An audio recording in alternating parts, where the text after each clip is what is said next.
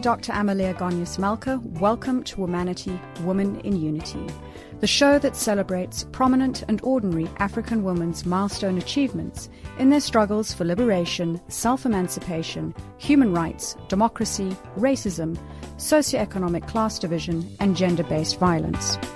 Joining us on the line today is Professor Zozo Dyani Mhango, who is a professor in the Department of Jurisprudence at the Faculty of Law in the University of Pretoria. She holds LLB and LLM degrees from the University of Western Cape and a Doctor of Juridical Science LLD degree from the University of Wisconsin Madison in the United States. She has been admitted as an advocate of the High Court of South Africa and she was recently appointed as an inaugural fellow of the Pan African Scientific Research Council. Welcome to the show, Professor. Thank you so much uh, for having me, and uh, hello to the viewers. Professor, to start with, please tell us about some of the work that you do as well as responsibilities that come with holding your position as professor in the Department of Jurisprudence. So, as academics, we do three main duties.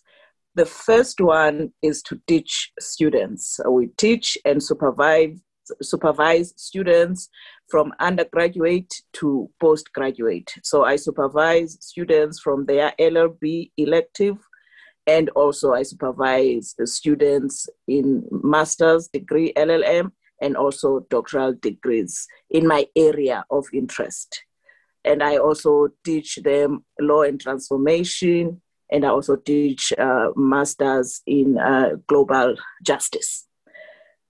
Secondly, we do research in our area of interest as academics, where we have to publish that research in uh, accredited journals. This means that those journals must be accredited by the Department of Higher Education and Training in order for the university to get subsidy. So we are required to publish in those journals. And then we also go to conferences, whether international conferences or local conferences, where we present our papers to our peers uh, that are going to critique and give feedback uh, to our research. And then, thirdly, we have to do administrative work, such as belonging to committees within the faculty of law where I am, and also within the university at large. And also added to that, we also have to do what is known as uh, academic citizenship, where we will be external examiners uh, for other universities, uh, where we will belong to the editorial committees of um, journals and also where, where we are requested to review academic books. So that's what we do. And my research is on international criminal justice in Africa.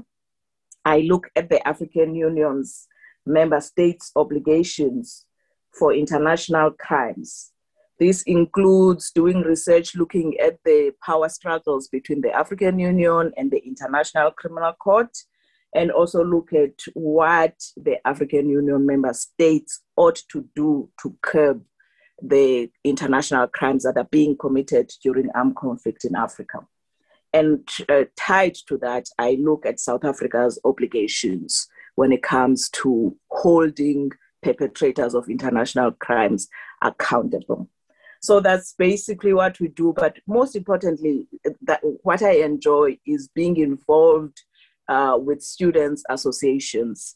Currently, I am a guardian of the student tribunal or student court, where students have this uh, mock uh, constitutional court. Um, they deal with student uh, uh, legal problems, and I am I'm just being their guardian, but I deal with very smart students. I'm just enjoying the ride because I don't guide them that much. Instead, I'm just um, watching them do the job with such dedication and love of law. You have such an interesting and exciting portfolio.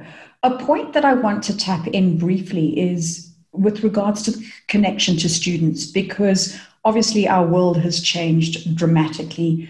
I mean, in the, the last year, we have had to adjust systems literally overnight to still maintain some sense of uh, normality. How has this impacted on your teaching dynamic? Because clearly, students haven't been able to have face to face engagements to return to campus. Everything is now in the online environment. Uh, it has been a great challenge. It has been tough uh, for all of us, us as academics, and also for students. Because for me, I love seeing students. I love going to class. I love seeing their expression and ascertain whether they understand uh, the lesson. And now, with teaching remotely, I'm unable to see whether they understand the work and deal with that issue there and there. I will only be able to deal with it once I get an email from a student asking me to explain something. So it has been really, really tough. And also, teaching a course such as law and transformation, for example, requires discussion, debates, and this is limited by remote uh, teaching because some students do not have the data to go online when we are having short live sessions. So they are missing out, and um, some students, even though they will come to just listen, they are unable to participate because of issues of um, privacy. They don't want to show their faces online, or they just don't want to, to talk. So it, it's it's really have been uh, difficult. But we are trying to make sure that we tell students that we understand, we are there for them, we are all in this together, and we are going to navigate it until everyone is vaccinated and we are able to go back to face to face teaching. But I am suffering because I just love going to class. I'm not sure if I'm being a little too far fetched here in my thinking. But sometimes I wonder about human rights and the way that our world is, is changing and evolving. That if access to the internet and access to the data, because, to data, because of the way that we have to function in society now, if that shouldn't almost be constituted as, as part of our human rights, with your background and, and specialization, what are some of your views about that? Well, I, I think access uh, to data, especially during this time, should be considered as a right, as a human right, because without access uh, to data, then the right to education is affected. It is uh, negatively impacted because students will be unable to have access to education. So, definitely, it is a problem and I know that universities, including our university, are trying to make sure that they provide data where they can. Uh, they get sponsorships um, and, uh, they they talk to to the network providers. But there is more that needs to be done. I think the government needs to be involved because we don't know how long COVID-19 is going to stay with us, with also with the problems of uh, slow progress when it comes to vaccination. So yes, um, human rights, uh, a right to access to education is impacted, and therefore we should seriously consider access to to data to be one of those rights. Thank you for elaborating on that point. Earlier this year, we had an interesting conversation with Professor Helena Barnard from GIBS. And one of the things that impacted me was when she said that she was starting with her, I think it was her postgraduate studies before she was a doctor, and she wanted to address business in Africa. But what concerned me, and as well as her, when she was relaying the story, was the fact that she could either have a choice of studying in Britain or in America, but not in Africa. And it seemed almost unfathomable to me that if we want to learn about ourselves, that we had to go overseas. Given that you are part of the Pan African Scientific Research Council, that you have a strong uh, expression of interest in the topic of international criminal justice in Africa. Please tell us more about the Pan African Scientific Research Council and its role to develop and promote African research. Yes, so the Pan African Scientific Research Council is fairly new. It was um, only established in 2020 when the COVID 19 uh, came about. So, the role of the council is to bring together African and Africa focused researchers and professionals to enable a cross disciplinary, cross generational, and cross geographical collaboration and learning.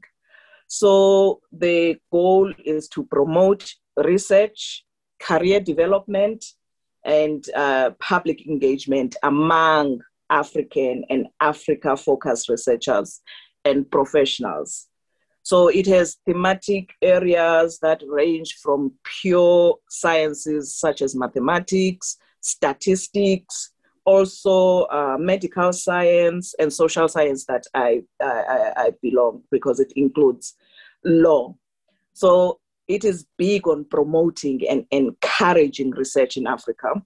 It also advances career development for young scholars by providing mentorship and workshops.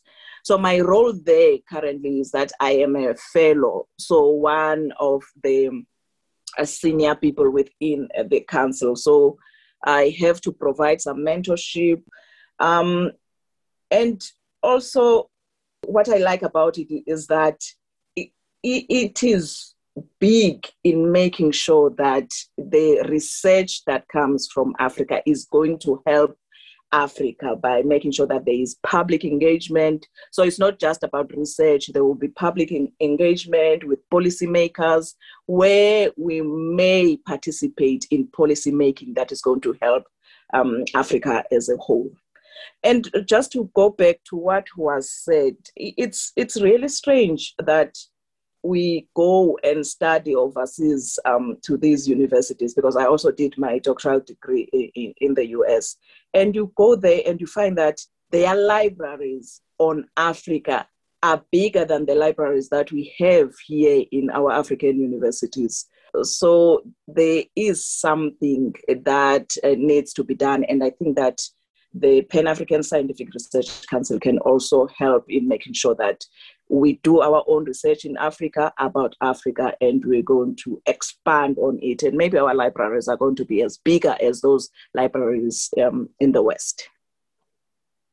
It's a great initiative, and I think you were very brave doing your launch in 2020 as we're on that cusp of, of COVID 19. And I really hope that the mandates are fulfilled by this initiative to really grow our expertise and for us to embrace our, our Africanness and the contribution that we have to provide not just to our continent, but indeed across the world. Earlier, you mentioned academic citizenship. And I noticed that you are managing editor of the South African chapter for International Association of Women Judges Law Journal, which is due to be launched this year. You are a member of the editorial committee of Comparative and International Law Journal of Southern Africa and the editorial board of the Southern African Public Law. You are also member of the advisory board of the African Yearbook of International Humanitarian Law and the African Center for Transitional Criminal Justice, based at the University of the Western Cape's Faculty of Law. I wanted to ask you more about the notion of academic citizenship and being part of this and growing the community, uh, growing the academic community, because it obviously doesn't just sit within one university, but extends across the academic network. Yes, so academic citizenship is uh, uh, is very big at universities because uh, the idea is to collaborate with other institutions and not just sit in your department or in your faculty and not um, collaborate with others. So as we move up the ladder uh, as a full professor now, I am expected to do more That's why you see um, uh, all those roles that I play. So I have to make sure that people know about my work and I also know that I am able to do more than just uh, do research and teaching. I'm able to collaborate, I'm able to network. That's why I have to be involved in, in, in journal editing, um, I have to be involved in providing uh, advisory to other institutions, and also to do the externaling for, for other universities. The academy also in South Africa is very small. So if someone does not take up all these um, uh, opportunities, does not say yes to these requests, then the academy won't be able to grow in, in South Africa. That's why we have to avail ourselves. Sometimes it gets too much, but um, we have to do what needs to be done. And I'm, I'm enjoying collaborating, knowing about my colleagues, and also knowing about what other colleagues uh, are researching about what other colleagues do in those universities. And maybe sometimes we, we, we learn and we steal ideas and we, we implement them in, in, in, in our own departments or universities. Do you think that saying yes to so many things is in part due to the fact that women are, are still underrepresented in the hierarchies in academic institutions. There are very few women uh, still today that are represented as, as deans or even vice chancellors. Do you think that that has uh, contributed to you saying yes to so many things? Oh, yes, it has uh, contributed a lot because, um, for example, in my faculty, if I'm not mistaken, I think I'm the only full professor uh, who's of um, African origin in the whole faculty. So I cannot say no to requests such as saying, we need someone like you who can sit in this committee because there aren't many of you. And I, I have to go because I need to, to, to participate and make sure that my voice is heard. Um, but it's not just unique to South Africa because it's, it's everywhere women are not many when it comes to the academy, especially in high positions like deanship. I know at UP, our dean is the first woman ever to be a dean of the law faculty. So we have to be there. It takes a lot of time, but until we mentor and encourage um, young women academics to take up these positions. Uh, we, we, we, just have to, to, to do the job and, until that happens. And unfortunately, yeah, it does take up on, uh, on, on our time, but there's nothing that we can do about it for now. These are sacrifices that you're making, but for the women of tomorrow, they're going to see this as being normal. And in effect, you are creating these opportunities for them to, to help pave the way. Hi, this is Lyra, South African Afro Soul singer and songwriter. You're listening to Womanity, Women in Unity, presented by Dr. Amelia Malka on Channel Africa, the voice of the African Renaissance, a program that celebrates prominent and ordinary African women's milestone achievements in their struggle for liberation, self-emancipation, human rights, and democracy. Today we're talking to Professor Zozo Dyani Mhango who is professor in the Department of Jurisprudence at the Faculty of Law in the University of Pretoria. In the previous segment of the conversation, Professor spoke about some of the roles that she plays within the institution, from teaching to research to academic citizenship, we also touched briefly on aspects of the impact of COVID 19 and potentially how, during this period, that access to data, access to the internet could be constituted as a human right in order to enable some of our other rights, such as education. And we spoke briefly about the role of women in the hierarchies at academic institutions. We would love to receive your comments on Twitter at Womanity Talk. Professor, turning towards more of a personal perspective, you hold your LLB, LLM, and LLD.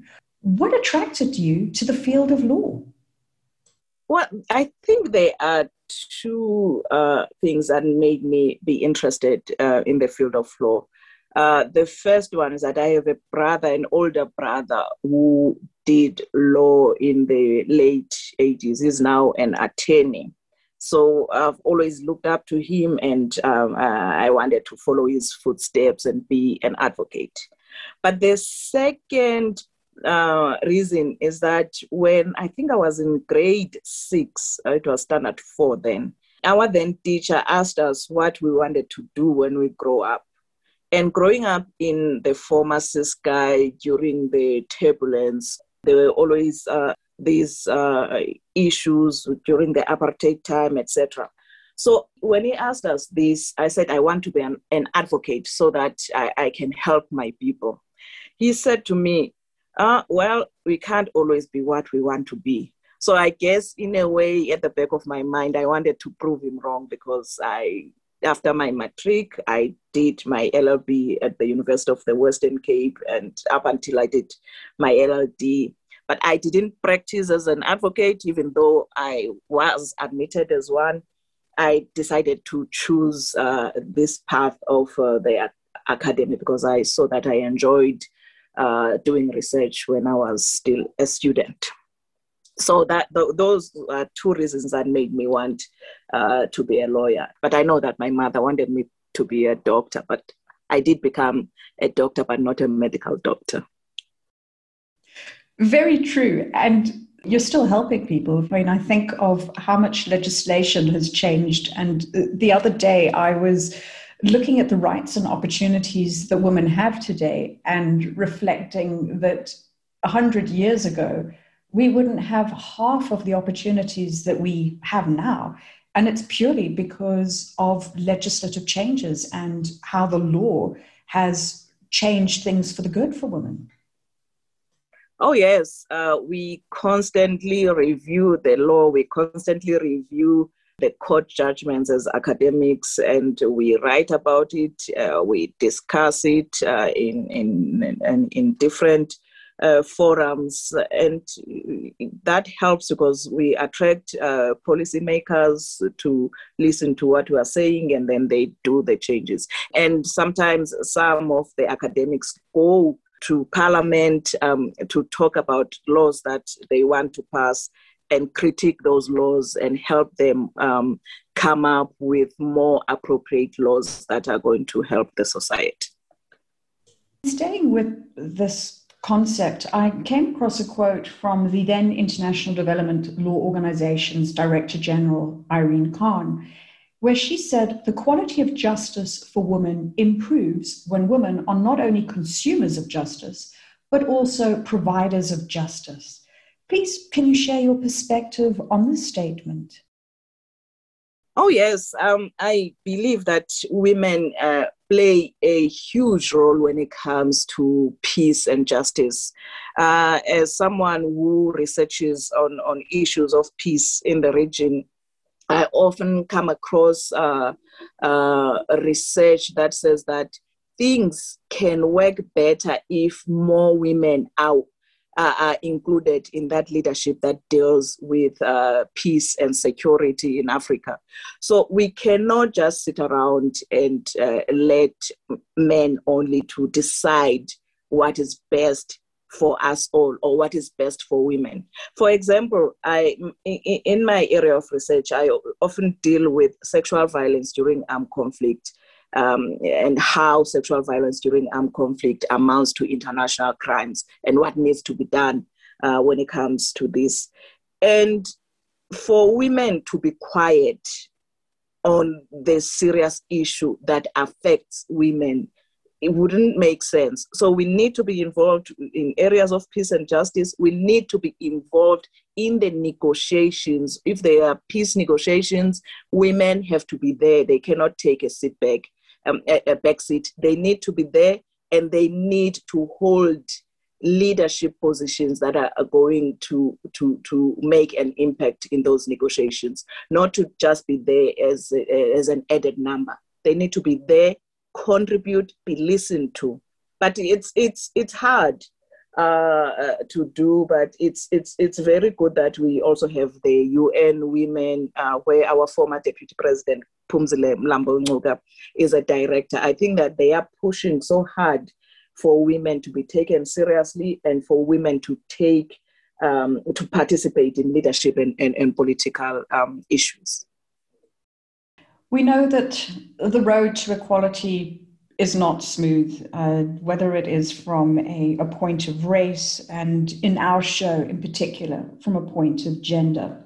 Please share with us some of the obstacles that you've encountered as a woman whilst building your career and what you did to overcome them. Oh, yeah, there have been uh, obstacles from uh, people refusing to call me by my um, titles. If they see me, they see me as, um, uh, I don't think they even see me as an academic. So they will call me Miss Dyani. They won't really call me by, by, by my title.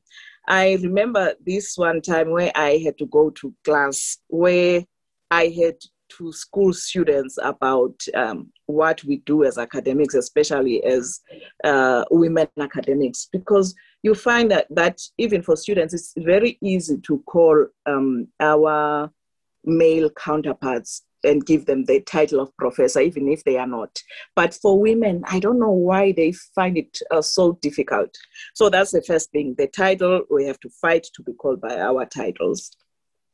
Uh, secondly, as a woman uh, and uh, as a mother, you always have to uh, take into account that you can't just be sitting in the study the whole day or the whole night without making sure that your family is fed, that your kids are fed, you look at their homework, etc. And I find it um, that when it comes to my partner, he can just sit there until I tell him that, you know, we are in the same field. You know exactly what academics are doing. Why can't you also uh, uh, do the things that I do as a parent or as a, um, a, a, a, member of the household? And then, uh, luckily, he can see because he's in the same field. Um, so we have those issues. I mean, even for for our own siblings and parents, they know that yes, you do the work, you are a professor, but I'm not sure if they understand how much time you need in order for you to climb up the ladder. Because for us, our job is not a nine to five job. It's not just going to class and then when students are going on holiday, you take a holiday as well. You have to do your research, and doing a research is not an easy thing. It does not come easily. It's by practice is taking a lot of time. Uh, so I constantly need to remind people that yes, I work, but I don't work um, normal hours. Uh, like everybody else. Sometimes at night, I wake up in the middle of the night because an idea comes, and then I have to write it down, wake up, write down that um, idea. And then, as a woman, a Black woman, there is also another element to it because you're not taken seriously because of the color of your skin. And there's so many uh, books written about these days, an anthology written by um, American um, academics, which is called uh, Presumed Incompetent, where the authors um, writing about their own experiences as women of color in Northern America and how they are not taken seriously in their craft only because they are women, especially with a background of not uh, speaking um, uh, fluently and I'm sure you can even hear from uh, my own accent that uh, I don't come from the so-called model schools. I come from schools from rural areas. So that also is taken as a negative thing because you are supposed to speak a certain way, and therefore you cannot be taken seriously if uh, if you don't speak that certain way. So there are a number of challenges that we face, but one cannot just uh, sit and and feel sorry for herself. You need to to work harder You must understand your own limits, work through them, and you find yourself in the same position that I, I am in now because I've started from being an associate lecturer, and then the 1st of July, it will be my 17th year in the academy, and I am now a full professor. So um, we, we can't just uh, complain. We do the work. And now, because I hold this position, I have a voice where I will make sure that those who come um, behind me are not going to suffer uh, the same way that I have done. I have to create opportunities for them. I have to make sure that they don't suffer the same way that uh, I did. And that's exactly what I'm doing. You mentioned knowing your limitations, but sometimes I think maybe we should flip this on its head and it's almost knowing the limitations of others that are around us because of their perceptions and limited perceptions that they don't see the full potential of people like you. Oh yes, uh, um, but it's it's hard sometimes. You try to to to change people's perceptions, and you also see people thinking hard when we talk about these issues. They think hard about their own role in all of this, and you you see the change. You see the that they are now treating you differently than what they thought of you. I mean, you, I've had colleagues who have said to me, once I became an associate professor, they said, Well, you know, Zozo, we never thought you were going to make it. And you don't understand why a person will not think that you're going to make it when you are doing the same thing. But uh, after they saw that, oh, actually, I can make it, their perceptions have uh, really changed. Of course, we have to talk about these issues, and then some will change and um, do what we have to do. Professor, we're coming towards the end of the show, and in this section, I'd like to ask you about some of the factors that you consider have contributed towards your success. Well, for me, I have grown up as this ambitious uh, person. I, I guess because of my background, I told myself that uh, I want to see myself um, uh, uh, leaving the rural areas, going and working somewhere. And my mother, um, in fact, both my parents, instilled the importance of education um, when it came to us. They were not educated, but they made sure that any of their child that wants uh, to go to varsity, they will make that to happen. And they were able to send three uh, of us out of five kids to university uh, with the, the uh, little money that they had.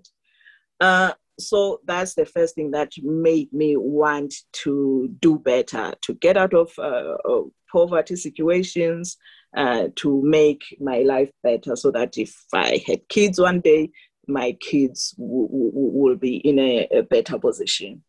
And secondly, I when I when I tell myself that I, when I set goals for myself, I make sure that I, I reach those goals. So I will tell myself that in three years' time, I need to do this. And uh, uh, I make sure that that happens. And so far, I have been lucky to be able to, to do that. And also, I surround myself with mentors. I'm still being mentored um, uh, even today. One of my mentors is Professor Penny Andrews. I think you, you have um, interviewed her sometime, the former mm-hmm. dean of University of Cape Town. Yes, uh, yeah. a fascinating conversation I recall very well. Yes, so she is she is my mentor. Uh, I surround myself with those kinds of, of people, strong women who, when I had problems, I can go cry to them and they are able to to help me, to encourage me, um, and to tell me that I, I can do this. Um, and I, I, also make sure that I take care of my uh, mental health. So when, for ex- I, I, guess I'm privileged now because I am now a full professor. Like if I am tired, I feel like I don't want to work today. I make sure that I don't do it, especially if I don't have a class. Of course, if I have class, uh, I will go to class. But if I'm tired and I don't feel like doing the research, I will tell myself that I can take this day off and I know that tomorrow I'll be feeling better for me to have a fresh mind and tackle the work. So I think it's important to listen to one's body and uh, make sure that um, uh, uh, you are at the right uh, space of mind before you can do the work or deal even with people. That's a great set of ingredients from understanding your balance, both in terms of workloads, personal loads, reaching out to mentors for strengthening and lifelong learning. Finally, as we close today's conversation, please can you share a few words of inspiration that you'd like to pass on to women and girls who are listening to us today? Oh, yes. So I, you have to believe eh, in yourself, seek help, because we, we, we cannot do everything on our, on our own. We don't know everything. So seek help either from your family or from your mentors. Seek mentors. So it doesn't have to be your lecturer or your teacher. You can um, go to someone who's not even in the field that you are interested in, but you know that they work hard, you can see that they are serious about their craft. And then you, you go and talk to, the, to them about what do you do in order to succeed in whatever field that you want. And I always tell this uh, to my students that um, always talk to your lecturers. Uh, we, it's not only about the schoolwork it's also about anything. So our doors are always open to make sure that we are able to help students in, in any way. If we are unable to work to, to help them, we know that we can send them elsewhere where they can be able to to seek help. And obviously, hard work does pay off. Thanks great words of practical advice and recognizing the, the humanness of people and the availability and accessibility of people who can help you when you need to. Thank you so much for joining us today. Thank you so much for having me. Thank you. I, I really enjoyed this. You have been listening to Womanity, Women in Unity on Channel Africa, the African Perspective and we have been talking to Professor Zozo Dyani Mhango, who is a professor in the Department of Jurisprudence at the Faculty of Law at the University of Pretoria.